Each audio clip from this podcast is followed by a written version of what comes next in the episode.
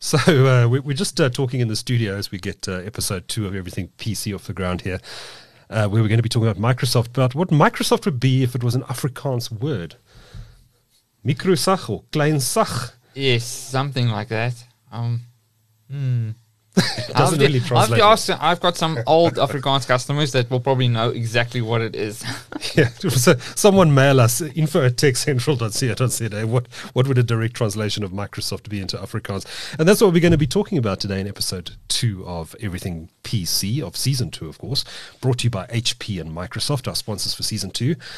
Welcome. My name is Duncan McLeod, and uh, I'm here with my collaborator on this venture, Gerard Pretorius. Gerard, how are you doing today? I'm good. Good. Well, welcome. Welcome to the studio. Yes. Uh, if you missed episode one last week, yes, we are in studio. We are no longer doing this uh, call, this uh, podcast uh, via the internet, and I think it's uh, it's actually great to see you in person. Yes. And, uh, it's uh, yeah, let's glad that COVID is over. and we Yes, now this. we can all celebrate. COVID is gone. Absolutely. Hopefully, it's gone. Yeah, Yes. Touch wood. uh, anyway, episode two, we're going to talk about Microsoft. We're going to talk about Windows, and I'm quite excited about this. I've been a Windows user. I'm trying to think now. When I first started using Windows was, I think, in 1990. So that's um, 32 years ago. Three, okay. three decades. I started with Windows 3.0. Um, and I think you said you, you your first experience with Windows was uh, 95. Windows 95. Yes. Okay, so it's not too far Yes. beyond that uh, Yeah. because it was 3.0 in 90, then 3.1, which was a huge step up on 3.0 Yes. uh, in 1992. And then three years after that, it was Windows 95, which was, of course, a massively forward. Massive leap. Yeah. Massive leap 95 was the big leap, and then small iterations, and then XP. And then XP was the next big Mm, leap the forward next once big again. one. So Uh, and of course, XP was uh, uh, very much a, um, a, a change of, of base infrastructure. It was built Yes. on top of Windows NT, and that was the end of the Windows 9X. yes, no, Uh, NT was the actual proper replacement for the other operating systems. Yeah. Because 2000 was. Mm, Windows 2000. Oh, a lot of people ran Windows 2000 on their desktops. Yes, well, it's, well, Windows is the tradition where when Service Pack One comes out, then it's then it's working. Yes. Anything before Service Pack One, it's a pretty much Yes. same yes. with Windows 11, basically. Yeah. Well, we're gonna we're gonna we're gonna get into Windows 11 in some detail, and I really want to understand where Microsoft's going with Windows 11. Um, but let's look at a little bit of the history because it's it's kind of kind of fun. Um, speaking of history, I forgot we've got a we've got a bit Yes. of history here, Which is in our in our feature. It almost slipped me. Yeah, slipped my mind. Uh, before we get onto anything to do with Microsoft, uh, this when this product was released, I think Windows 95 wasn't out yet. It was No. would have been Windows 3.1 at the time. Yes, no, that would be early days. Uh, I, th- I think cutting edge of the um, from Microsoft at the time was Windows 3.11 for workgroups. Remember that? yeah, work groups. Yes, Windows that's, for work groups. that's all. wow, full circle. Work When groups are networking still- came to Windows for the first time. um, Oh, anyway, what we have here is a um, is a US Robotics uh, 28.8, or was it a 32.2? I think it might have been a. I think it was a 28.8, a US Robotics Courier dial-up modem, uh, which back in the day connected to Telkom's copper infrastructure. Uh, peaked out at, uh, I think uh, the most I ever got on this was about 21 or 22 kilobits per second. And that was on a good day when the wind was blowing in the right Yes. direction and uh, Telkom was feeling uh, generous. Yes. Um, but a bit of history here. This came in, uh, out in 1994. I bought this from uh, from Datatec at the time, uh, Jens Montanana's company, which had just started out. Um, uh, I think I actually dealt with him at the time to to to, to secure this uh, US robotics modem. It was quite pricey. I think it was about three thousand rand in money. Yes, that no, day's that There Uh, was some high end modems those days, Quite incredible. So it's got a, a parallel port at the back. of course. Uh, it's got uh, two jacks. Why would it have had two jacks? one for probably for fax. Oh, one for fax. Yes, this thing supported Yes, fax. Fax. That thing that Amazing. no one really does anymore. and if you do, probably for good reason Yeah. or for legacy support. Indeed.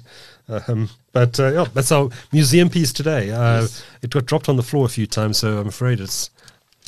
I don't think it works anymore. I haven't tried to plug it in. I lost the power cord a long time I, ago. Well uh, do you have the infrastructure to play with it even? Probably. Telkom is stripping all the copper and selling that That's now. true. That's true. So- you, might have. You might struggle to find a place where you could plug this in. Maybe if you can make your own internal net, then you can possibly make that work. exactly. But um, wonderful piece of history, this, and um, Yes. we're Ah. gonna we're gonna bring in a bring in a bit of history uh, in, in, into each episode in the season. I uh, hope you enjoy it. Um, here we go. Uh, if you missed last week's episode, we had a 190 megabyte Maxtor hard drive. Hard drive. Weighed half a ton. it was probably connected to a mainframe at some point. Yes. Um, exciting stuff. Anyway, Windows, Microsoft, more modern. Uh, Yes. Well, actually, not always more modern. There were Yes, versions well- of Windows older than this modem. Built on iterations. yeah. Did you did you ever play around with the very old versions of Windows before Windows 3.1, 3.0, 2.1, 2.0, 1.0? No, that's not something I've ever had the inkling to actually go into that old Yeah. operating systems and use them and so forth. Yeah. And I've worked with DOS and so forth. DOS, When- yeah. When I had, I think, when? When was that and so forth? I think that's when I still... Windows 95 got rid of the command line, Yes. kind of. The command line was still there, but uh, Yes, no, no, because DOS is basically still, I think, old financial packages and so forth, or systems and so forth. WordPerfect and uh, Yes, all that type mm, of stuff mm. where it's like systems that do one thing and one thing alone, and that's Yeah. it. That's what DOS did. It's like your accounting package, and that was it. yes, yeah, I remember those days. I remember the DOS days. Uh, Yes. Um, my It's- first PC didn't run Windows; it ran DOS. Yeah, no, it was well, it was basic. Mm. That's why it didn't. It did break, but it didn't break often because there wasn't much to break. Yeah, yeah, That's the advantage of simplicity. indeed, indeed. Is indeed. same as the old car. The old cars Are are you- easy to fix. Are you too young to remember apps like Edlin and uh, yeah, no, that's Yeah, yeah. that's where we, we where we, we, we had to, where you would edit your config.sys file and your autoexec.bat file? well, no, that's, That's before before, your time. that. Okay. Yeah, no, that's no, we, before. we used to hack those those Of files because there was so much, so little RAM in these computers. You had to, oh, geez, do we really want to load this process in autoexec.bat? Because Yes, it's going to take another 3K of RAM. Yes, no, no, that's when you actually had to like buffer things properly and so Mm. forth and run them properly in sequence that you can't muck it up and so forth. Yeah. So I do watch all of those old like the YouTube channels that do a lot of those old PCs and stuff like that from Amiga and all those things where they restore it and so forth, which I find interesting and Yeah. seeing how they restore the stuff and all the complexity involved with Mm. how they actually cheated the systems to add more memory and all that Mm. jazz. I'm like, damn, that was some pretty ingenious engineering to figure stuff out with such hard limits that you had to like literally think out of the box to get some done, Yeah. something done. So No, it was, yeah, the resources were very limited in those days. yes, no, But uh, and today you can run Windows 3, Windows 2, all in a web browser and Oh, it's- emulation. It- that's- and it, modern day computers are so quickly now. yeah. I think you can run Windows 95 in emulation. Yes, yeah, no. Well, in the old days, the stuff would run so quickly, you had to get a turbo button to slow it down. Don't know how that works, but nay, Yeah, I turbo slow down. Why was there a turbo button? I mean, it was always on. The turbo button was always on, and Well, the computer was still so slow. Yes, yeah, well, the turbo button is mainly there to actually do. You enable the turbo, from what I understand, the turbo buttons they specifically slow the Mm. machine down so that you can run legacy hardware on the newer hardware because a lot of those things were linked to your clock cycle. Mm. Yeah. So if the clock cycle increased, it actually executes quicker. So then you had to actually Mm-hmm. Oh, lock the the, actual clock speed down because everything was linked to the actual clock speed Right. of the PC. Which was very often in those very early days linked to the clock speed of the original IBM PC, which was, can you remember the megahertz? I can't even get the 4.7, Yeah, it's probably 4.77 megahertz. four, and then Yeah. I think it went down to st- well up to six and so forth. 10. I remember we had a we had a PC at home with a turbo button. The turbo button took it from 4.77 to 10 megahertz. Yeah. Yeah, yeah, and you, the speed difference was noticeable. Yes, yeah, well, it's, it's everything's linked to clock speed. Same Yeah. now. Uh, we now in the well in the gigahertz, and then also now we've got Multiple cores and we- well, it's just we've got now more advanced tech where we actually have like prefetchers and schedulers that can actually schedule tasks properly. That was like literally like running in a clock. Hence why Yes. a clock cycle it run Mhm. at time at that point. There we go, and you had to get it at the same beat. If Mm. you missed a beat, you had to flash everything, restart the whole thing. Oh my word! Anyway, let's uh, let's let's get more modern. Let's Yes. talk about Windows as it is today. Uh, a lot of people thought Windows 10 was going to be the final point release of Windows. That it was simply going to become Windows as a service, Service or simply something, yeah. Windows uh, Windows 365, or simply just Windows. And then I think Microsoft surprised everybody last year when they announced they were going to release Windows 11. That kind of came out of the blue, didn't it? yes, well, it's it was a good push because it was basically I think the main thing came from they had so much focus on corporate Mm. because their main focus for Microsoft, and I still think largely is corporate. It's all government stuff. It's Office 365. That's their main focus. Yeah. and that was their focus before that. So they kind of abandoned Windows in a some sort where they can just like Windows is the thing that sold Office. That's the key thing. So we could sell it to companies, and then that's you need to have Windows to use Office, and the main Office app that everyone uses is Outlook. So that's how you get there. So I think Windows because they also changed CEOs, and I think there was no real push because it Windows wasn't a money maker. Mm-hmm. So if you have to look at a business point, how do you justify Windows when it doesn't really bring you money in hmm. in that sense? So then now that Apple started to push and push their own ecosystem, as Apple got more and more popular, I think that's probably when Windows started to realize, okay, we need to be careful now mm-hmm. because we can get a point because we sell Office on Apple. Hmm. That's the only way you can cheat the system if you don't want to run, run Windows. Is you can run Mac, and Mac has Win oh, has an Office version of it. Mm-hmm. So you can see, still see some corporate companies and government companies have gone and say we use Apple, and then that's how they use that. So if because that now gives Apple the advantage of the store. Mm. So then iTunes, all those type of things where they can make more money. So that's why you'll see now with Windows doing a big push with Microsoft, the operating system, purely to push also their store mm-hmm. as well, mm-hmm. so that they can get people to buy from the store and all that type of things. So I think that's where that came from, where somebody actually woke up and say, if we leave this to Apple, they're going to take it on a run. Mm. So that's where that comes from. And I think Windows, Windows's big problem was the hardware was also not innovating quickly enough. Mm-hmm. Which is why they dirty their own hardware to try and force the industry forward, right? Yeah, well, Apple has that where they completely just gave up. Microsoft isn't as much as a hardware company as as Apple, is because Apple's a way bigger hardware manufacturer than Of course, yeah. as Microsoft. Yeah, yeah. Microsoft's big hardware is yes, they've got like the Slate and all those things, but they're much smaller projects. The only real big project they have is Xbox. Mm-hmm. Is their big? We make multiple millions units that Mm. we need to mass produce and so forth, and push and deliver and execute and all those type of things. So I think they I, I wouldn't be surprised if they learned in there as well a lot of their how they can optimize hardware and so forth. Because again, Office, oh no, not Office, um, Xbox with the actual focus of that is still running a Windows kernel. That's very stripped out. So it's stripped out of all the unnecessary bits and so forth. That's why you can't just install a Windows application into Xbox and it works. Mm-hmm. That doesn't work for them like that. So that's where that came in. So So, so uh, has Microsoft got Mac envy? Because I, I often feel that, that there is some of the, some some element of that going on. I mean, why why would they launch their own hardware?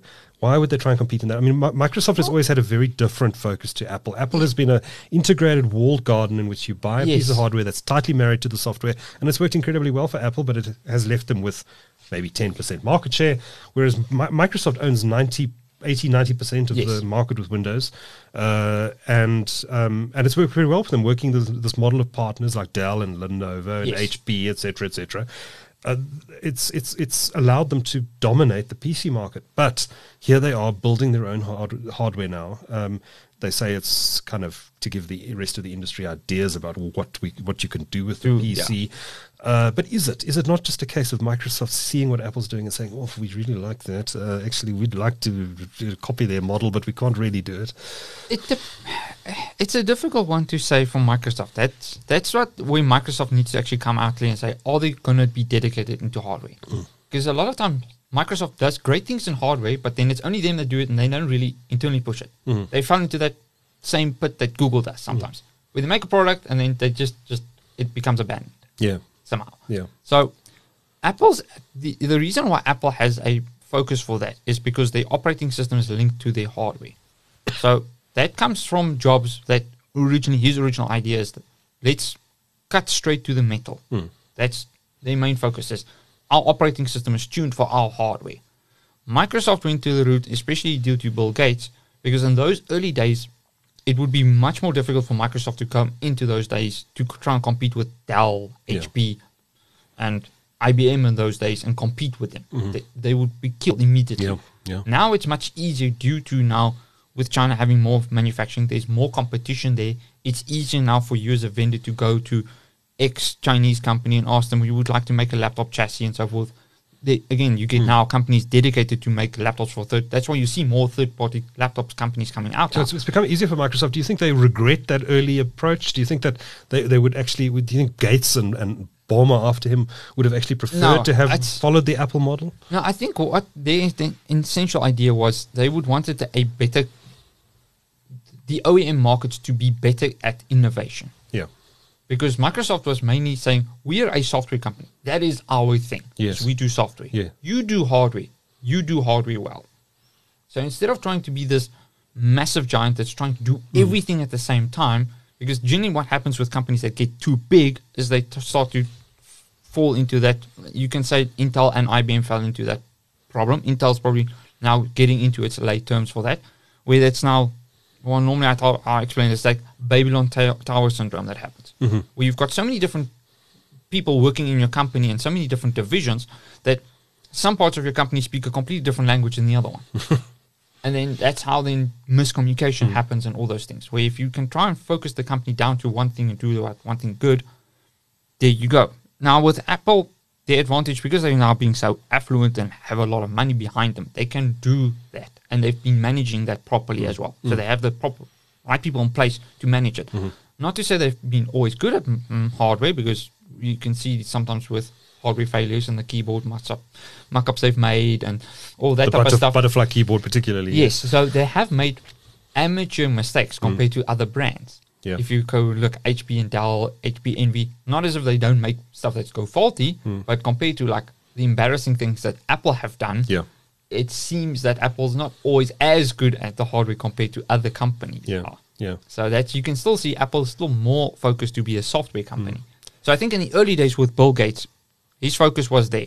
I think if Bill Gates was in charge later on and he stayed on later and so forth, I think he would have done a bigger push and used Microsoft money to get a dedicated team for hardware. Right. Because that's what they did with, that was their main field with Sony. Mm-hmm. When Sony did the PlayStation. I would tell people normally what you can do is um, I think Xbox has their own documentary about Xbox, which is very informative in terms of where Xbox came from. And I think it would be beneficial for Microsoft to actually start doing that. Take the philosophy that they've learned with Xbox and actually do that with other hardware as well. Because they do have a good hardware team there that can do that. I would, if I was now kind of be in a position of power there, I would say learn from those divisions and actually get that division to more bleed out into other segments and say, mm. sweet, take these guys that know how to make consoles and all those things, mm. move that into more areas, make more different versions of Windows. The, the one thing that has surprised me now that you that you mentioned that is that you know they've, they've developed they've, they've some of that Surface hardware is really nice. Um, the, the, Yes. the Surface Books, the, that that all in one machine that they, they Yes, built no, was they've- beautiful. But one one thing that surprises me, especially given their legacy in, in the gaming space through Xbox, is they haven't launched a PC gaming hardware brand. I think the the main problem there is, I think they might get into that, but the problem is there is, you want an Xbox has you've got the Xbox brand already, Yeah. so they can either expand on that, which I would recommend. Yeah, sure. That's what I would push and say, make an Xbox that runs more Windows and so Xbox. PC. My problem is now when they get to that point, I think a lot of the OEM vendors are going to get a bit irritated with them Right. because they're going to say, now you're coming into our market. Into our lucrative high end now market. the problem is hmm. Microsoft already has the government looking at them because again, even Bill Gates and all those things, they're going to look at them much more frowning upon them than actual Apple. Apple owns their own ecosystem, so they don't see Apple's normally with regulators and so forth. They don't see Apple. Apple has this advantage where people see them as a different company, yeah. and which is a bit unfair because uh, if Microsoft tried to do what Apple's doing, Hmm. they would be actually like scathed and like people will rive against that. Mm-hmm. But if Apple does it, it's fine. Hmm. So there's this double standards between the two companies. So that's why Microsoft needs to walk that line very carefully Yeah. because they don't have that same liberty as Apple where they can just do that. Because if they do that, then Dell can just say, okay, sweet, we'll start using Linux. Screw you. And then uh. But Microsoft. will, will they do that though? I mean, pe- users are so used to Windows. Uh, Linux could be a big shift for yes, them. but now that would be But it could it that could would annoy them. push that would push the OEMs to say, "Sweet, we've seen now. That's the advantage. We've now seen Valve. Yeah. They've pushed their own operating system. Not impossible. Mm-hmm. You can't tell me that if Steam can do it, doesn't mean that HP and Dell and Lenovo can't say, "Hey, let's team up and let's make our own operating system," because Windows is trying to kind of squeeze us out. Mm. So they have to make a way to survive. So Microsoft needs to walk a very fine line between that. Because Mm-hmm. if they push them too hard, then they're going to go just go away. That's the reason why Microsoft is so prevalent with everything. Yeah. It's because Microsoft isn't, they're not changing or trying to change the rules that are in place Mm. already. So do you think they're not they deliberately don't have their foot on the gas as hard as they could Yeah. with the Surface lineup? They could be doing more. They could have Yes. bigger market share, but they deliberately are avoiding annoying their OEM partners. Yes, no, they just, you can clearly see Mm. this from which they and again I, I can understand, I can sympathize with it, Mm. but I would want them. Intel also does this where they make their own laptops and so forth Mm. purely as a like this is what you can do, which is And it I has helped. think- It has helped drive the market Yes, forward because well- if you look at, I mean, you, this is a this is a, a, a turns into a tablet, doesn't it? This yes, machine you're using right it's now. a 360. that's something that Microsoft really pushed originally Yes. with with uh, and a lot of that integration had to happen uh, at the software at the Windows level. And if they didn't have their own hardware, perhaps they wouldn't have been Yes, incentivized so to I, do it. I would suggest there's there's more. I, I would hope more. Then the companies need to actually really start talking more with one another. There hmm. is Hmm. a problem with that because each company becomes. You can see they've got their own like we want to do it this way. That mm, of company wants that. So mm. again, advantage to Apple. They don't have that internal struggle. They just do it. If the head guy says this happens, it happens. That's it. Mm. So is the difference between democratized PC industry or the normal now dictatorship of Mac, where there is the one way and there is the only way. So that's the difference. So that's why PC industry has a bit of a weirder trends with that because it's democratized in that Yeah. Everybody Microsoft's has a side. kind of walking a fine line here, isn't it? Yeah, they have to. We don't want to avoid the. We don't want to pee off our uh, our OEM partners too Yes. much, but we also kind of like uh, what Apple's able to do, Do, with this tight yes. integration between hardware and software. software. Yeah. So that's why you'll see now with now as we now come with Windows 11 and what why Windows 11 was now so important and a big step is Why it Intel- exists at all? Well Windows 11 main thing is I think there's two main reasons why that happened. First of all, hardware acceleration that's coming in. Hardware acceleration is more and more important now, and you need newer operating systems to hmm. take advantage of. Apple does this as well. That's why Apple laptops feel so quickly, and that's why they And- get and there was a lot old of- so quickly. There was a lot of controversy around Microsoft doing that with Windows 11 because you had to meet certain security requirements before you could. Which I Security think they've now and dropped. processing. Which I think they've now dropped, by the way. No, I don't think they're still going for that. because- partially dropped. Well, as far as I go, Intel and AMD said straight for Windows 11, the only things that both of those companies Hmm. support, because both of those, Microsoft actually went and spoke to AMD and Intel. Mm-hmm. Uh, this is not a just a Windows, we force this upon you. They actually went to all the hardware vendors and saying, we need to get to a point where we can't expect HP and Dell to keep on supporting a laptop that's 15 years old. Hmm. That is unrealistic. Mm-hmm. And it, it's fair. I know a lot of people's like, it sucks because, again, you look at two ways. Do you want to buy a product and keep it forever, or do you want to change a product every three years? Most of the companies prefer you change it every two, every three years. Of course they do. Yes. That's why Dell and HP, all of their warranties is three years. Yeah. Apple says Apple does the same. Apple. Apple, Apple, if you don't buy the Apple Care, it's one year. Yeah. They want to you would they want you to buy every year a new phone. That's why they launch a new phone every year because they want you to buy everything Hmm. one year. That's why they make so much money. It's because people buying it, they break, they buckle into that train and they buy it every once a year. Yeah. which is bad. But that's it worked for Apple. So But here with we their latest, their latest OS, which is coming out in September or October of this year, they're killing off uh, support for uh, Yes. machines. They're actually quite recent. Yeah. So that, but that has to happen, especially with Apple. Once they have their own silicon as. Well, they're going to learn that it's going to be more difficult. They're killing off those Intel machines very rapidly. Yeah, because again, it's like you've got your dev team. You only have so many people that you can employ to do that, and you only have so many masters that can do programming languages and all that hardware level type stuff. And acceleration is the main key point. Yeah. So I think Windows went to AMD and Intel and asked them, "Okay, you the guys that control the PC industry for CPUs. So what do you want to do?" So I think AMD said Zen two and up. Intel said eighth gen and up. Mm-hmm. Now, there's some other reasons why Intel would have gone that route because Intel had big security problems with their chips, which are built in. So does AMD as well, with Spectre and Meltdown and all those mm. type of things, which are literal hardware vulnerabilities. Were those fixed from Gen 8 onwards? some of it. Some of it. So some there is way less problems with mm-hmm. eighth gen and up. Okay. So the other ones before that have big Security, problems. course, and yeah. in, when you enable those security protections through software, hmm. by my performance, 20, 30% hmm. performance loss. I know my server guys weeped because some of them literally overnight lost 30% of your performance in server. So you've got- got a data center and you lost 30% or overnight. Literally, some companies in panic bought more Intel chips hmm. because now all of a sudden you've lost 30% of your performance and you have to make it up now for all your customers that's now demand's going up hmm. now you have to buy even more cpus to keep up with that upward trend so you can see that when you, if you look at the intel financials and so forth when those years came in when that vulnerability hmm. kicked in you could see the data center actually spiking in profits because all of a sudden these guys They profited buying. from their own mess. Now the problem is now, now Intel is in that position where legally there might be some issues later on. So that's why there's a good good way for now to out to that and say, okay, Windows 11, no more support for the old chips. Great. Hmm. Now we don't have to officially support it. So if you get hacked or something like that, and you're not using something that's supported, mm-hmm. you can't sue us. Mm-hmm. Mm-hmm. So that's a good out, and it's also an advantage for Intel, for AMD and Intel, because now they can say, "Sweet developers, you are making a game, you're making this, you can guarantee you have AVX.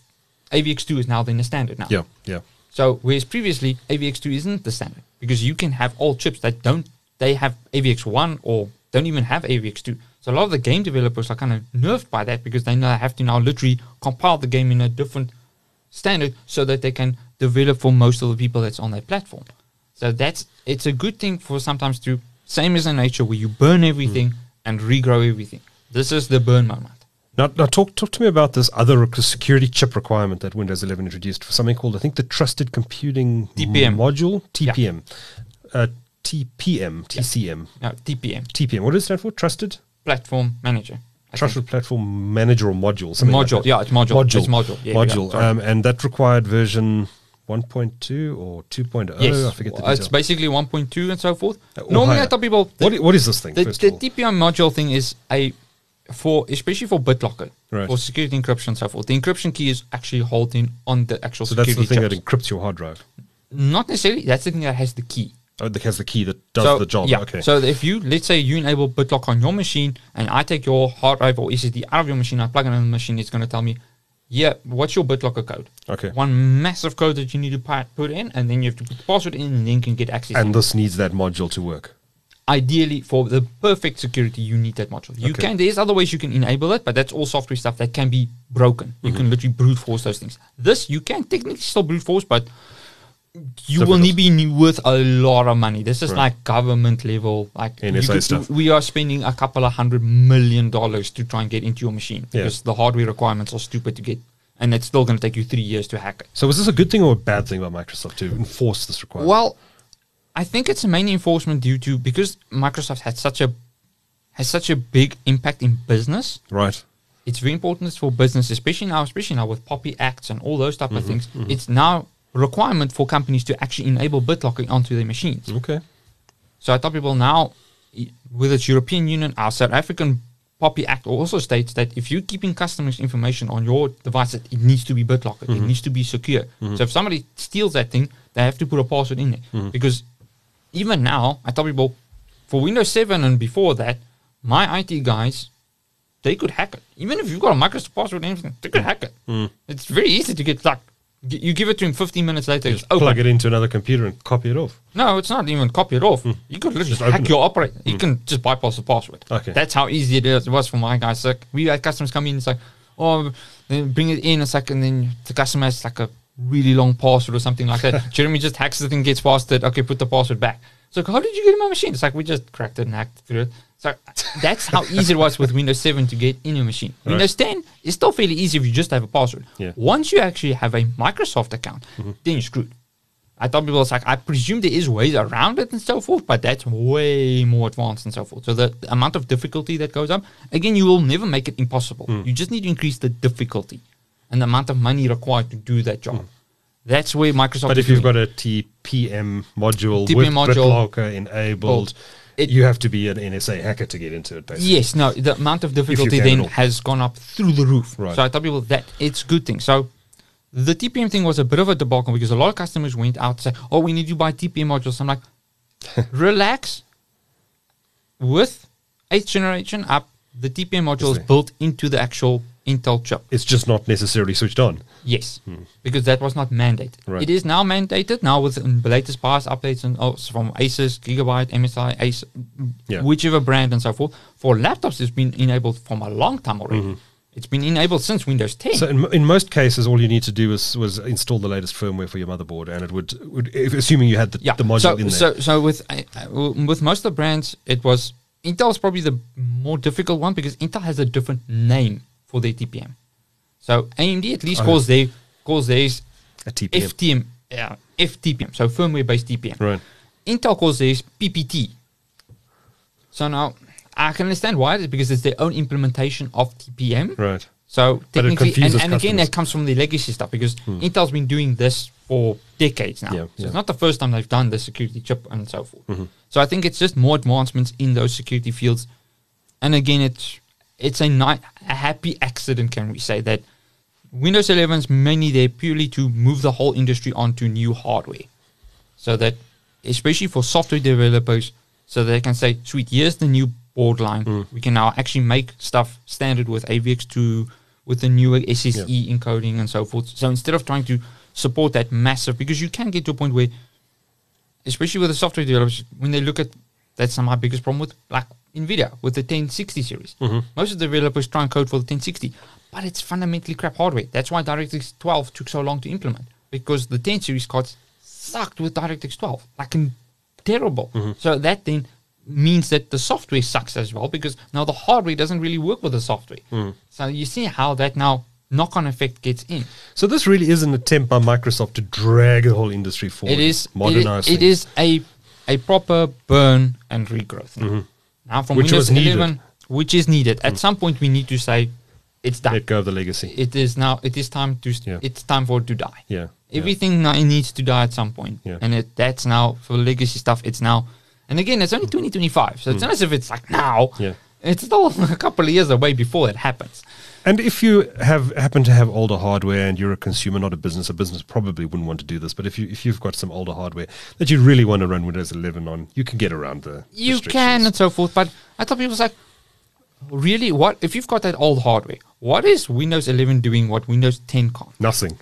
That's now the main problem. Yeah. So it's only really the new hardware that actually benefits some from Windows 11. It's got some DirectX improvements. Well, the problem is if you've got that old hardware, the, it probably doesn't even support that stuff. So I'm like, you, you see now, that's the, the chicken egg. And Yeah. if your hardware is that old, I tell people, it, at some point your hardware gets so old where you can buy the new i3, and the Mm. new i3 will be, be quick, way quicker than the old i7. Yeah.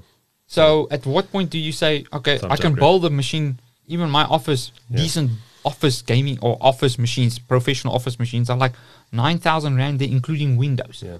So if you've got legacy hardware and so forth, how much is it going to cost in power to run? Yeah. I, even now, my server guys, I've spoken to them. So they're busy killing off anything that's on Intel 14 nanometer Hmm. because literally running it for a year costs more power than buying a new hard- That's hilarious. Especially for European countries where the electricity cost is now oh, skyrocketed. this for them. country too. So I tell people it's like now you can see it's like if you take that machine that uses 90 watts or something like Yeah. that the whole time, a modern day machine might might only use 10 watts. Yeah. Over a year, and if you've got it on for 24 hours, literally in a couple of months, you can literally buy the new hardware for Yeah. cheaper and saving the electricity bill Yeah.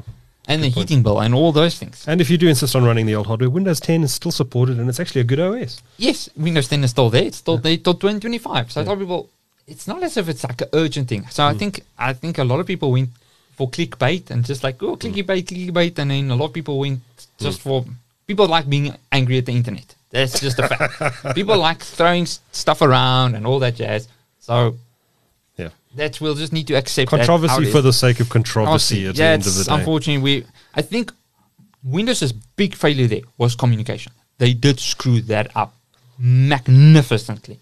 So it's Not one of those things time. where it's like, yo, guys, you should have learned from your previous mistakes and say, if you communicate with something, and most businesses still struggle with this, and Mm. I presume that struggle comes from most of the guys that are there are probably engineers or guys that are not social aware. Mm. And you get onto that trap where you know how it works, but explaining it to someone else is might be very difficult. Mm. And then you have the inbuilt assumptions that you don't think about. Mm. That's where some advantages to lawyers to get sometimes lawyers in is to actually get stuff in layman's terms. Sit through with them and actually think it through. The funny thing is, Microsoft does employ a number of technical marketing people. people. But the problem is sometimes them talking to the actual specialist Mm-hmm. is sometimes a like discomfort disjointment there. Yeah. where they the technical guys can't explain it properly. That's why they, they need more. That's why you need people like like Lisa Su and so forth. You need someone that's that's very proficient in that skill, but they're also proficient in the social skills as yeah, well. yeah, and So- that's a that's a rare skill actually. That is, especially in the tech industry, Yeah. very rare. That's why they get in high positions very quickly. Steve Jobs, all of those guys might not be the best engineers or something like that, but they're the best compromise between the two. Yeah, Where they can sit, I know enough about the hardware to actually understand fundamentally how it works, but And I've got enough decisions that- experience yeah. of seeing how it is and they know what people employ. So Yeah. that has made Windows 11's biggest problem Mm. was its debut marketing was just done completely wrong. Yeah, you're right. Fold. So let, us let's talk a bit about Windows 11 itself, and let, let's let's start with the interface because it it was a bit controversial. They uh, they defaulted to this centered task. Uh, I've forgotten what they call this thing. It's not a dock. It's the task tray, task bar. Task manager. Ach, not No. task manager. The taskbar. taskbar. Um, they centered the apps. Now that was clearly copying the Mac. Um, they don't have the, the, the fancy animation when you move your mouse over it. Actually, funny enough, the, the middle thing is mainly for bigger screens. Mhm. So when you run in bigger screens, it's actually easier to get to the because the thing is, it's like it's one of those things where they've done research and so forth. If you've got a big screen Yeah. to get to the task, if you need to go to the far left hand corner, Mm. it takes much longer than just going right down. Ideally, what they want Microsoft wants people to do is, depending on your mouse, they don't want you to actually use that anymore. They want you to use the Windows key. yeah. This is one area where I would also prefer Microsoft to push more education in how to use your operating system Shortcuts. more efficiently. Not necessarily shortcuts, but just did you know that in Windows you can do these things? Because a lot of people don't know Don't know. that you can just click on the Windows button. If you want control panel, you can just type in control panel Yeah. and press enter. Yeah. You don't need to go look for it. Windows 7, a lot of people was like, especially when Windows 10 came out, a lot of customers came, or even Windows 8, I would say. Hmm. A lot of people had to think, oh no, it's for touch and it's for this. And I'm like, but have you even tried to actually just see how they thought you should use Hmm. it? Now, there is a, w- two ways you can look at it. You can look at it arrogantly, saying, you shouldn't force people to use it on that way. So that's that makes it very difficult. So Gerard, uh, while we while we're talking about the the new interface on Windows Yes. 11, I want to talk as well. It's a little bit controversial, is how they've changed the start menu. Uh, I actually think it looks a bit like a Linux, uh, more of a Linux sort of environment. now. Linux, Mac, you can say it's from mainly from the Mac and so forth where they got that from. Because the main reason for the the taskbar being now in the centered ma- manner is mainly for big screens Mm-hmm. and for tablets and so forth. Having it centered, so it's easier to get there from your mouse cursor. It makes sense because people are using much bigger monitors today than they were when when when when did the stop? When did they introduce the start button? It was in Windows 95. yeah. Windows 95 was the original. 30. Well, Almost 30 technically you ago. can say before that because even Mac hold had old ways where you can top top left hand corner where you can click button. and then there you go. So that that conceptual menu was like that. Yeah. The thing is, I think we're moving away from that conceptual menus and so Mm. forth systems because everything is more because more, especially the younger generations are getting used to more used to phones Mm. where everything is a touch. You press the start button is the same as your home button on your phone. Mm. You open that and it brings up a block and you choose your thing for quick access. So you can see all these companies are doing the same thing because the younger generation is used to that. They're not used to the old generation where Windows 7, click start, click programs, add feature or something like that. you have to go click, click, click, click, click, million clicks to get to something where mm. now with Windows, ideally you just press the Windows button, you Yeah. type in the thing that you're looking for and you press enter. There you go Yeah. some people are not used to that type of stuff still, especially my old customers are like, oh, I didn't even think you could do that. Yeah. So uh, that's where that comes in. Yeah, and they put all the icons at the bottom in pop up. You can obviously s- switch those around, put your own icons, etc., etc. Yes. Uh, I, I see exactly what you're saying. It's it's more like a phone type of interface. Um, uh, one thing I wish they would actually allow you to do, and they don't in Windows 11. I even wished it was there in Windows 10. Was the option to remove the start button, the Windows button. You don't need it.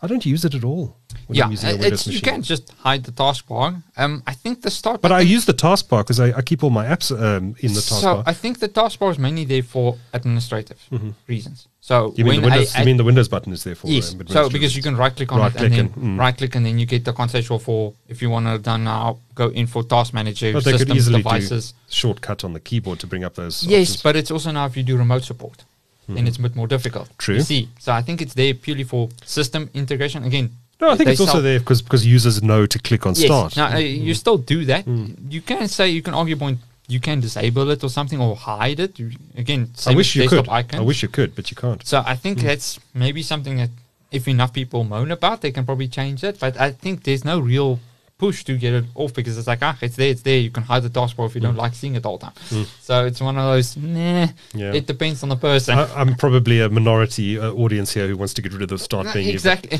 Uh, again, you at priority of Microsoft removing start button is It's probably very low on the list. There.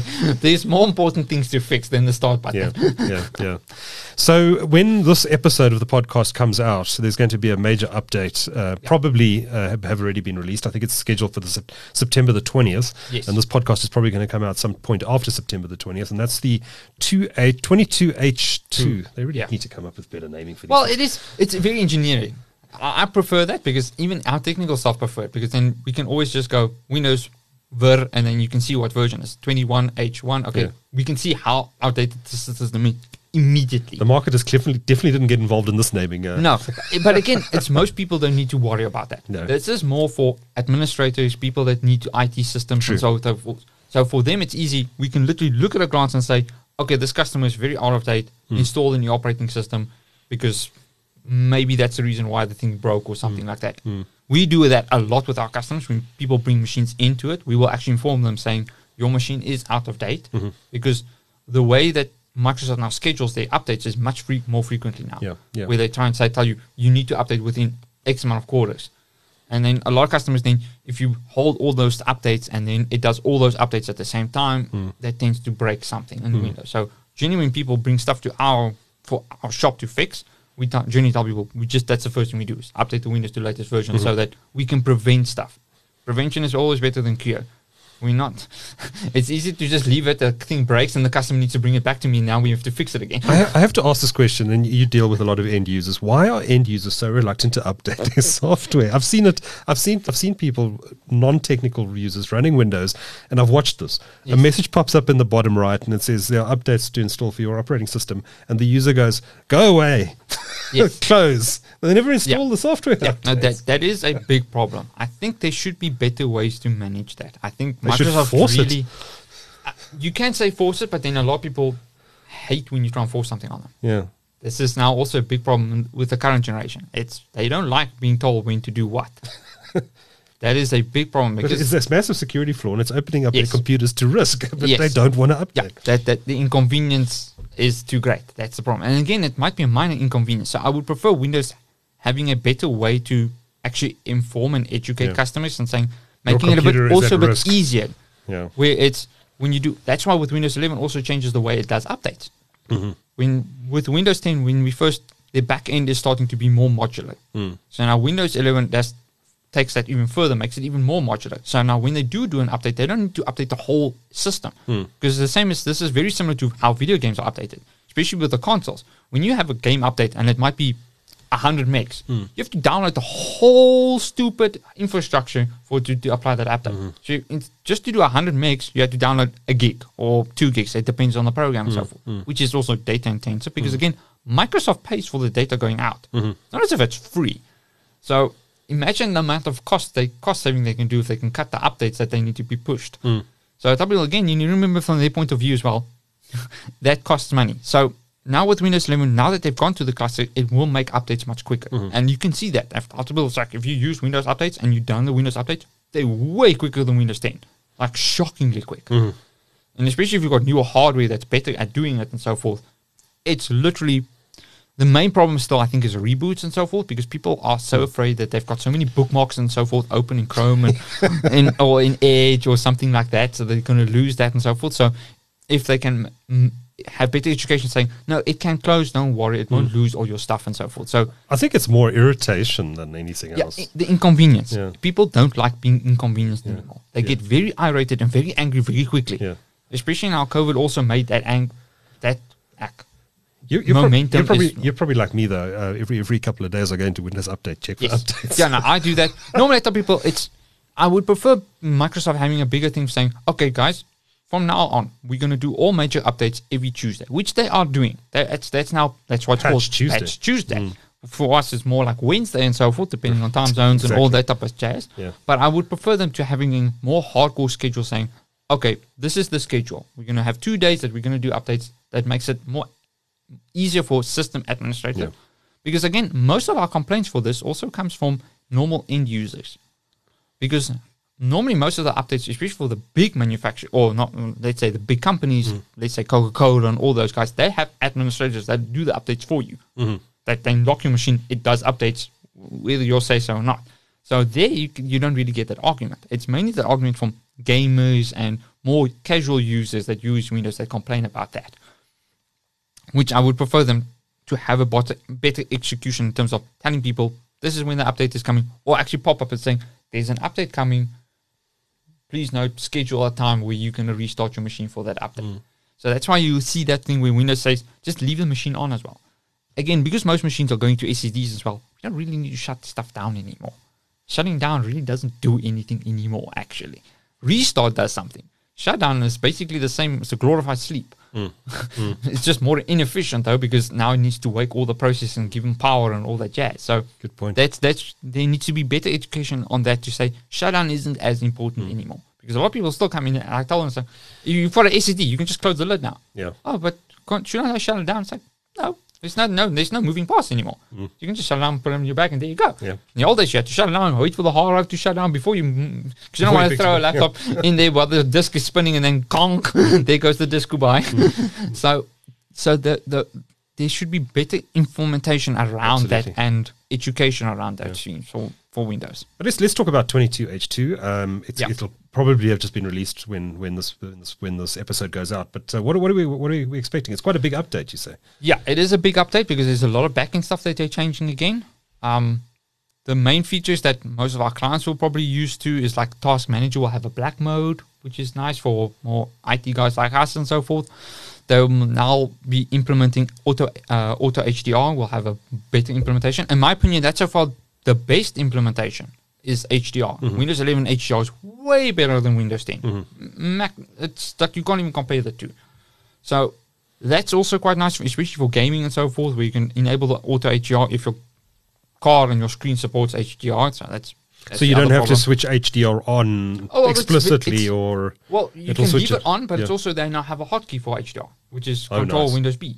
nice. So you can just toggle it immediately, and you can switch Oh, it that's nice. I didn't know that. It's, con- it's what is it? Control Uh, Control Alt B, I think. Control Alt B. I Okay, don't think this laptop supports it and so forth. Mhm. Or is it? Con- uh, that's okay. I'll I'll I'll, go- ah, I'll go. it's Windows Alt B. Windows Alt B. Yeah, Windows Alt B is the hotkey Okay. for that. And you can also enable, you can also go through that through the game bar as well, which is Windows G. Yeah. There you can also now have, that's also a feature that a lot of people don't know about. That I The had cus- some, some customers complain about, saying, I want to change my audio device quicker. Windows G, it's right there. You can Mm. just change it right there and you can see what output device you want to use. Very nice. So I tell people it's like, and again, it's education. Yeah. I had to learn, figure this out by myself. Microsoft didn't teach me this, Hmm. and that's the big problem. Microsoft is they need to actually. They're starting to do this with Office, so I'll give them kudos for that. They Hmm. Yeah. started to learn that with Office, having training, tutorial, proper It's like tutorial tool videos. tips they need to bring up in the operating system when you do a fresh Yes. install or you become a new user on operating system. They should have these little things. Did you know this The does this and is this does this? most people ignore. They don't- It's they inconvenience. Oh, get Go out of my way! I'm trying away. to do something else. Yes. Exactly, the inconvenience. So the problem is there should be. I don't know how they need to spend money on this to research and see what what way can they do this Hmm. to actually educate people properly, how to use your PC more efficiently, and Hmm. so forth. So that that's what it comes down to. So, So some nice changes coming in 2H. yeah, 22H, uh, 22H2. So it's mainly backend stuff that's changing. There's a lot of more compatibility stuff that's fixing as well for all the software and so forth that's coming in. There's the auto HDR, the implementations that are getting better. There's new, um, I think they're going to have better integration with like Teams and all those type of things as well for corporate type of stuff as well.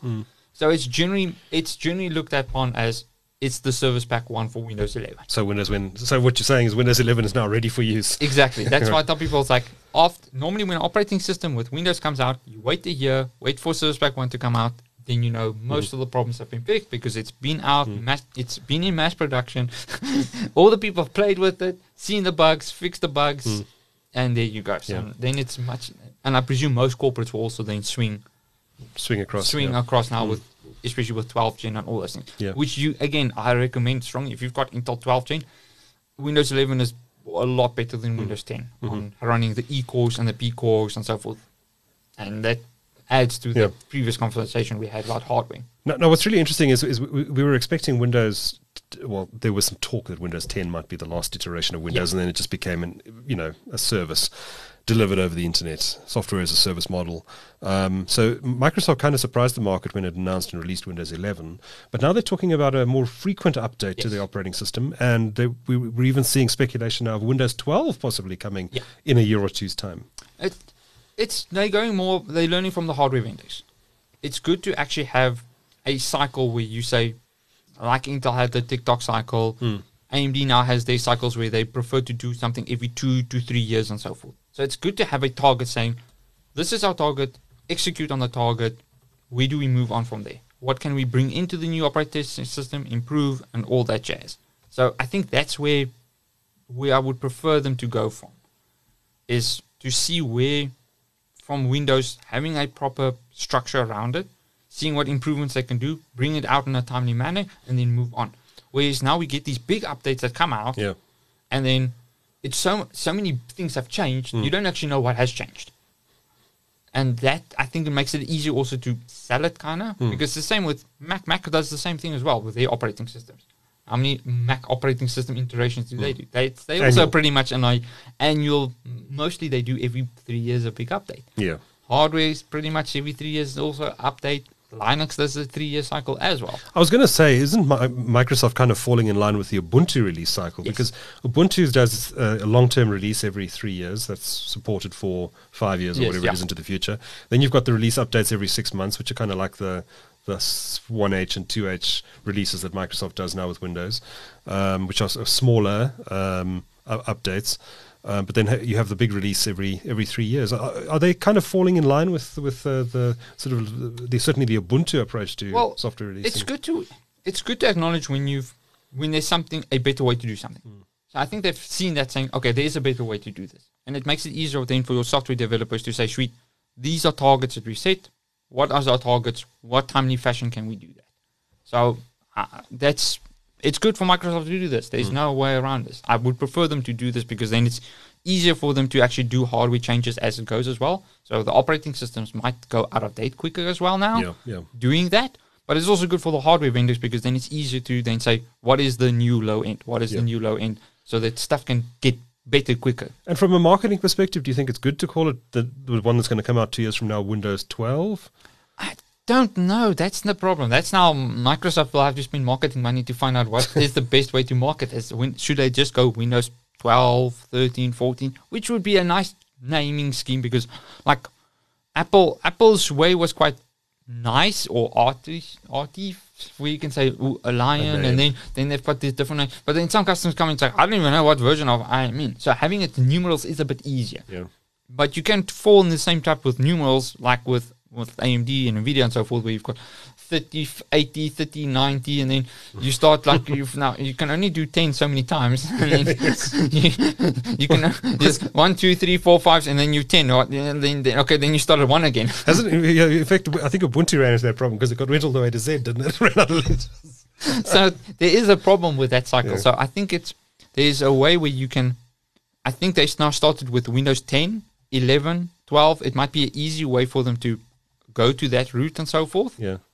But with Windows becoming likely to become a service, uh, especially in the corporate environment, um, does it make sense to be using these names anymore? Shouldn't we just call it Windows 365? I, I, I know, I mean, if you go into the Microsoft uh, Administration Center at the moment where you buy Office and all that sort of stuff, you, I see you can now buy Windows as a service. Yeah. It's there, it's an option. You can tick it and you pay annually for Windows. Yes. So it's there. They've launched Windows as a service. Um, should we still have these release updates all the time? Should I mean it's called it used to be called Office 365. It's now called Microsoft 365. It's just should they not just call it Microsoft Windows 365 and be done with it? Well, because it's hard, operating systems are linked to hardware. So it's easier then to actually have saying this thing, especially for your OEMs and so forth. It's hmm. easier than to market something saying, oh, it comes with a new Windows 11 hmm. or new t- Windows 12 and so forth. It's a so marketing that's thing. it's mainly for marketing, and it's also easier for your OEM vendors to say what certification is is the machine already ready for deployment and all that type of s- hmm. stuff. Hmm. Because I tell people, technically it is already like that. Mm-hmm. Because I've tried this to, as an experiment. I have used a Windows 11 key to activate a Windows 10 machine, and it activates. No issue. Hmm. You can take a Windows 10 key and activate Windows 11. No problem. You can take a Windows 7 key and activate Windows 11. Oh wow. So from Microsoft point of view, they already see it as it's Windows. The name is purely there just to make it easy to see what version and iteration you have. That's Yeah. it.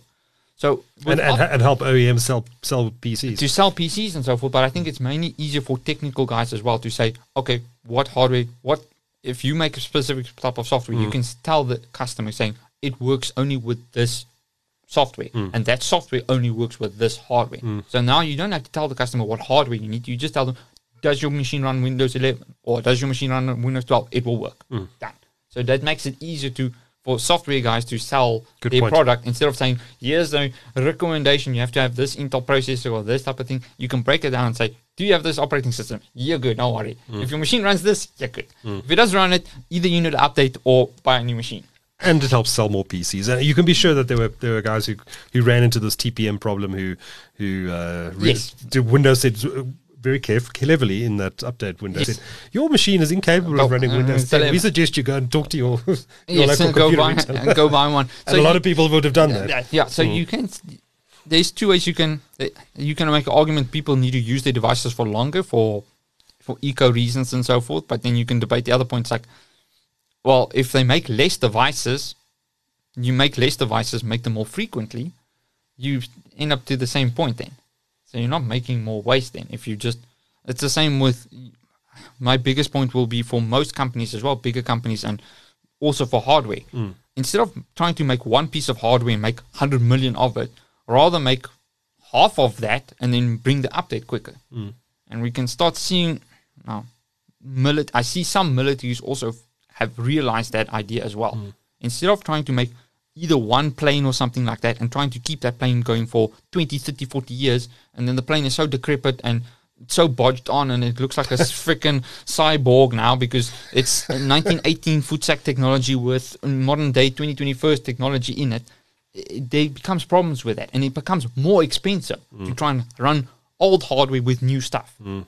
So i think it would be better for the whole industry to instead of making one laptop and make bazillions of it make less laptops and have more hardware cycles come in But on this Windows as a service thing, I I I, think you're right. It makes sense in the consumer, probably more in the consumer market, and I think in the business market, people are just companies are just going to buy Windows as a service, yeah no uh, it's it's going to go completely Uh, and cloud. you'll just have the latest. it's version. it's going to be term- terminal based. It's even when Windows announced Windows 365, mm. the amount of people that signed up was like, like mm. Windows did not expect that. I'm mm. like, of course they can because you can now buy literally you can buy your machine.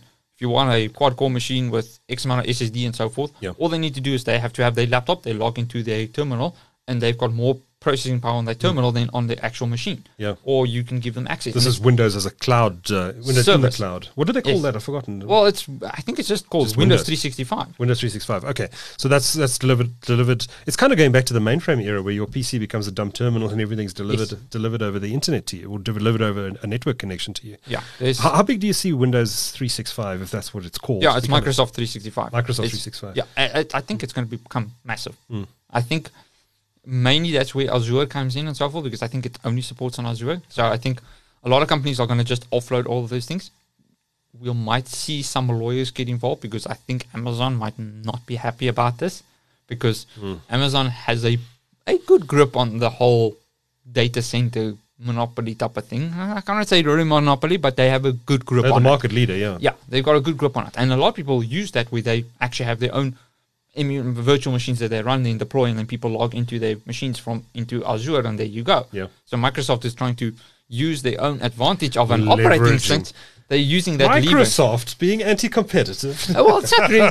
They're not being anti-competitive because Am- uh, Amazon can do that. Hmm. Amazon can do that, but the problem is their operating costs are much going to be much higher than Microsoft because the, the cost is all internal. Hmm. Again, they need- still need to pay for the hardware, which again, Amazon you can say have already paid for their hardware because they have been such a leader.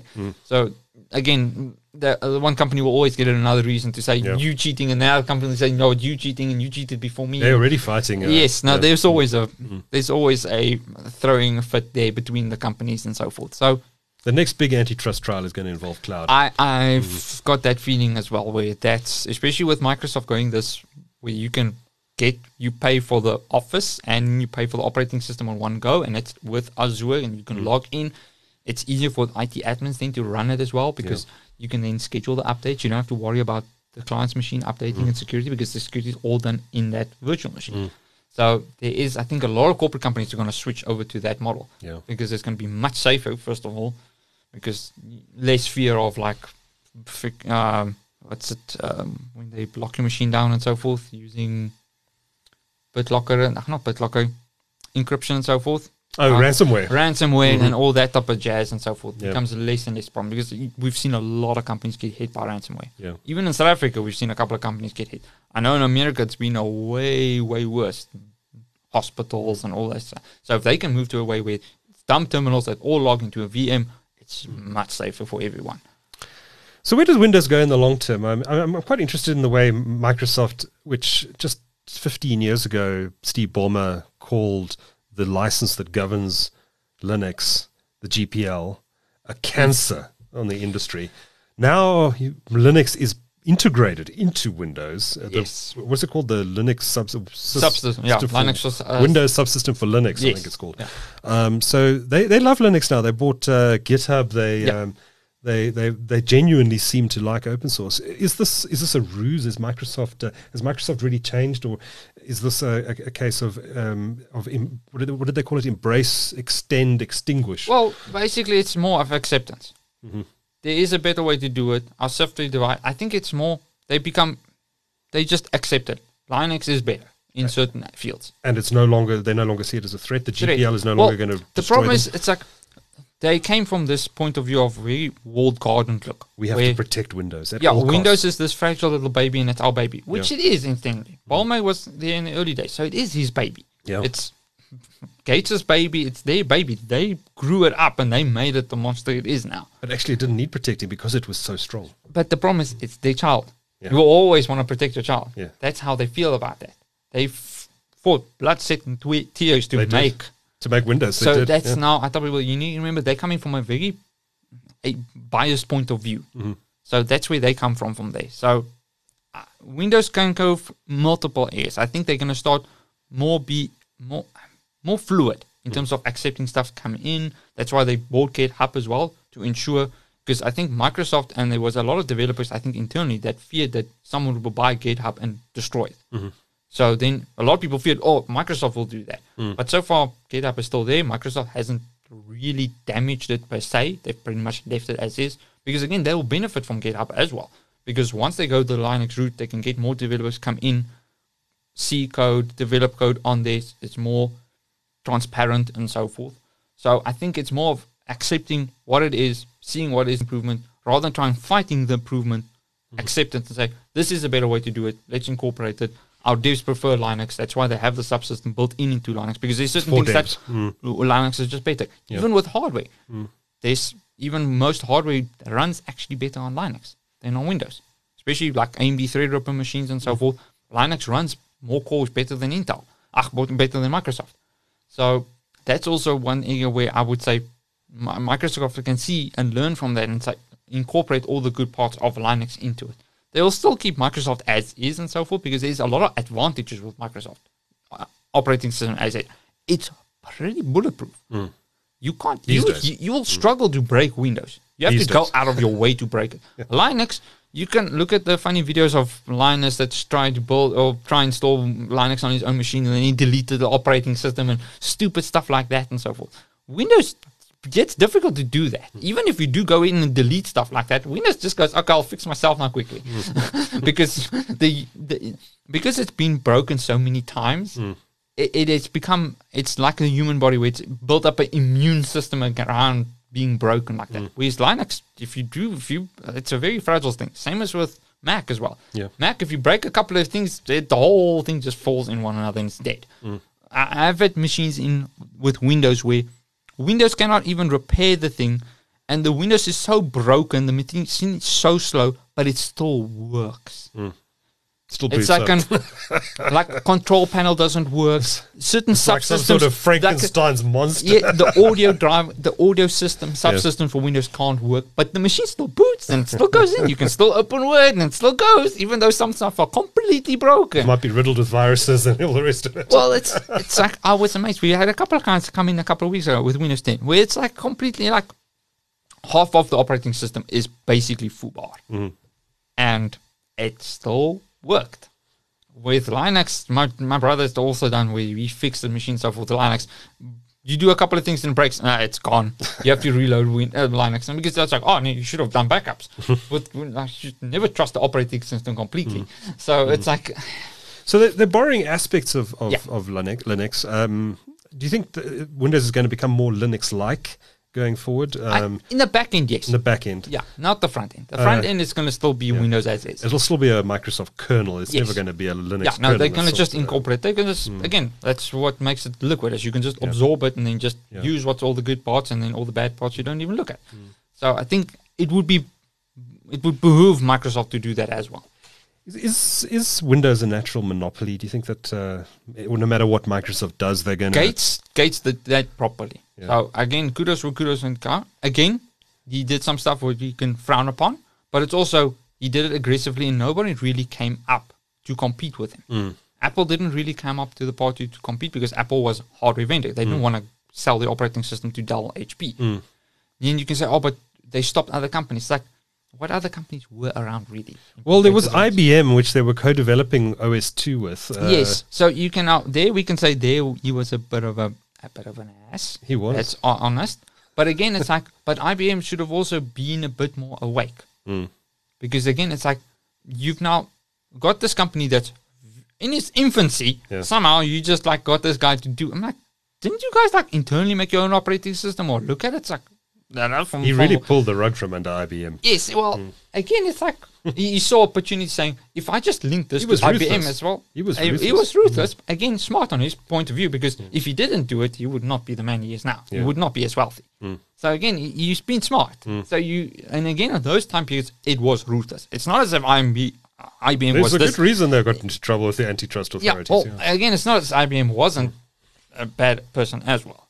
No, A lot of people forget IBM was a but they, they were a big monolithic. Exactly. Like- so that's why I think. I think Bill IBM just assumed that uh, that uh, Microsoft would fall into line. Yes, I think because they thought our hammer is, oh, our, Our we'll we just got beat you, lawyers, you death, yeah, basically. And I think Gates managed that Yeah, he did. big intelligently that he got and wormed himself out of that and so forth. They were developing Windows NT without IBM's knowledge. yes, That was underhanded, that's like but smart. it's it's. I can kudos kudos where kudos goes. Mm. It's like I think that was the better option to do. To do Yeah. again, it was the legal reasons. You can say no, you shouldn't have done that. But you have to ask how, how how invested were they really with the OS2 project Exactly. they were hedging their bets in this way. Exactly. So that, he also had to be careful because if they just dropped him, he would be screwed. Mm. So again, always have a backup plan, and that was his backup plan, even Yeah. though it was a bit more on the legal grey side. But And then Windows has dominated ever since. yeah, and then again, intelligently, Yeah. he made sure again he walked the line perfectly well between his OEM vendors. Again, he didn't discriminate between M- OEM vendors. Everyone got help. Yeah. There's the reason why Microsoft, because Bill Gates also pushed a lot, and he pushed his engineers hard, Yeah. especially software engineers. He did not, he whipped them quite hard mm. sometimes mm. to get stuff done, get stuff fixed, get the hardware done, and so forth. Where Linux and all those things didn't have that money behind it to compete with mm. Windows there. So yes, you can say yes, it could have competed, but it didn't have the same UI. It didn't have all those other nice features that hmm. you could use. What's ironic about all of this, though, of course, is I mean, Linux has been around all these all these years, and every year it's, you don't hear it so much anymore. But every year, people would say this is going to be the year of Linux on the desktop. It's going to take over. It's finally happening, and it never does. Yeah. But Linux won everywhere else, right? They Yeah. won on the phone. Android is run, runs Linux. They won on, one in the on the server. Most web servers in the world are running It's on Linux. everything servers. Everything runs Linux except desktop. Apple, even Apple, so as Linux. It's based on Unix originally. Exactly. Exactly. Yeah, it's uh, same basic in underpinnings. Um, so, so Windows won on the desktop, it lost everywhere else. Um, Does that matter? Uh, probably not. I would argue. not really. I think it hurts Windows because Windows had a couple of opportunities, especially with mobile and so forth, to actually be uh, truly innovative before everyone else. So I think it was just again Windows, management. they Windows Phone or Windows Mobile with the tiles was actually a, quite a nice OS. Yes, there, w- there was. You see, it was good planning, poor execution. Yeah. That's the main And problem. coming to market a bit late. yeah, well, it depends. Some of the stuff came way too early. Some of it came too way late. They were That's- they were an early pioneer, in fact, in mobile. Remember, Exactly. remember the Compaq uh, Yes. iPAQ uh, t- uh, pen based. yeah, yeah. or PDAs. That was- that was before the iPhone. that- yeah, way before. So I thought people was like, it's it all comes down to execution at the right moment. Yeah. Sometimes, Which is if what Steve lucky, Jobs did brilliantly with the iPhone. That's why he, he's good at stealing other people's ideas, and He there's nothing wrong with it. But the iPhone was the right product at Yes. the right time, Yes, Uh, even though and break- he knew it. in, in, in, and well, he knew it, and it's like you, you could see he was a good visionary. Mm. You could see different people's ideas put into a package. yeah, yeah. So Microsoft can do that. The problem is with Microsoft sometimes is there's too many people, and some of the head people are too stuck in a rut with certain and there things. wasn't a visionary leader at the top who could direct. Yeah, well, again, most of the companies now you you can't say that like Lisa Su isn't a visionary or something like that. Hmm. They that type of thing, thing is gone because Apple. The problem is Apple is has and will always be a dictatorship. Mm-hmm. That's how the company works. So that if the leader is weak, the whole company Mm. is weak. That's how Apple's always been. Yeah. If the leader goes, the whole company crumbles if there's not a proper leader to follow it properly. Mm. So you can see now Apple's also gone into more of a like a plateau a bit Mm. because again they don't have as much of a visionary, but they've got a person that's still decent at running the company. yeah, Yeah. So I think if they get another visionary in there that can like really take all the money that Apple's using and saying, should we need to put in all these different segments, then I think Apple can actually go even higher than they are now. Yeah. But they'll need the right person employed to do that, which they don't have now. Let's talk about potential threats to Windows on the desktop. It's hegemony on the desktop. Yeah. Um, Chrome OS is a very interesting product. It's Yes. basic. It needs an internet connection most of the time. Uh, it doesn't run advanced applications, so it's probably not going to get a foothold in the market that requires Excel or apps like that. Although you can still run Excel on the web. Yes. Um, is, is do you think Google poses a threat to, to Microsoft in the longer term on the desktop? It's a. I think what's going to happen with Windows is there's going to be multiple fronts of attack against it now Mm. coming. Hence why I think they've also now changed the scheduling how they do Windows. Okay. Because now, because Linux is now becoming more ubiquitous and it becomes easier to deploy in different systems. We can now see that with Valve with its consoles. Again, Sony, Sony's operating system is also Linux based and so forth. So I can see that coming where it's going to be easier for multiple companies to just take Linux as is because Linux as is is now getting really good. Hmm. We can look at like Pop OS. Pop OS is fairly decent. It's Great on its OS, that yeah. so it's now becoming easier where, again, the foundations are there. You can literally just take it, skin it, push it out. You can already see, like, you can, there's like a bunch of YouTube channels that literally just go through all the different versions of, skinned versions of Linux and all iterations of that. So I think that becomes easier and easier to do. So you'll see more and more companies bringing, bringing out their own, like, operating systems for specific niche for their specific hardware. So there we can see Valve coming in as well with their focus and so forth the the advantage with Windows with what Windows has with no, with Windows mainly is still with OEMs. Mm-hmm. So unless one of the OEM vendors breaks and says we're gonna go a bit more hardcore on OS or with Linux operating systems and so forth, Right. then we might see Microsoft becoming a bit more angry. But now it's still just Google. Google nah, doesn't have a good history with proper execution with certain products. and they So- and so- they they very easily can projects that aren't yes, working. so that's the problem. is They can they've got a good idea, but then the execution falters and then the product dies, yes. or just gets like abandoned many times Which before. which Google, all software gets eventually gets abandoned at some Mm. The the biggest worst example of, of Google doing this is in messaging. Oh well, it's. What's it? What which one's GChat, Google Chat, and then Allo or Hangouts. Hangouts. Yes, Hangouts. That's the one that's also. There's a whole list of There's a whole list- litany of stuff Oh, they've abandoned. Google has that. So Mm. I think at the moment they look at that again. The hardware that it's combo to as well Mm. is a bit of a problem for me because it's like the Google operating system is like all Celeron type of stuff and so forth. stuff, it's yeah. like it's pretty crap stuff. It's like Yeah. once it gets to you can I, I see now i5s and so forth, but the problem is still well, what Linux is going to face is especially with peripherals and all those jazz Yeah. plug in, can it work? Yes or no? No. So that's why I tell people if you do it hardware device, like like Apple has done. Mm-hmm. So I would say if you do take a Linux type of thing you're trying to incorporate, you need to be more like mm. m- m- Apple like, mm-hmm. where you're going to start saying, sweet, it only works with these things and the people know the ecosystem. Yeah. That's why Valve can get away with it with the Steam Deck and so forth. Yeah. Because they've made it clear this is what it does. It's a portable Niche gaming focus. console. That's Yeah. it. It's not a PC. We're not trying to sell this as a PC. You can use it as a PC, they Sure. say, but then that's not the main selling point. So I think when you make a hardware dedicated thing like that, I think those will jump out more into other areas. Hmm. So I think Windows might get to a point where they might start charging even less for the operating system. My problem is that the operating system is too bulky to go for those type of systems. So unless Windows, which I would implore them to do, is to have a like get more developers be- behind Windows and start saying once we have this annual or scheduled release of Windows, we need to start making different kernels, saying this operating system, this breakaway version is better at doing this. This operating system is better doing at that because you cannot make one operating system do everything. Mm. That's Windows has been trying that for a very long time and it's failed pretty much. They've got something called Windows SE coming up, Windows 11 SE coming up. That's supposedly going to be the competitor to Chrome OS. Yes. So the Windows, the problem is with those operating systems, they've always been a bit more hamstrung. It's like you can understand where they're coming from, but I think they need to like it's a complete overhaul of an operating system you need to do. Mm. Like literally, subsystems need to be removed. I hopefully that's what SE will become if they actually remove proper subsystems from Windows and mm. say, treat all these other legacy stuff. We don't need all this legacy support. Remove that. Make the operating system smaller." But problem is, it will never be as good as Linux because Linux is much more hardcore coded to that. So unless they take that literally from Linux and just say, "Sweet, it's the Linux skin of Windows," then you can do that.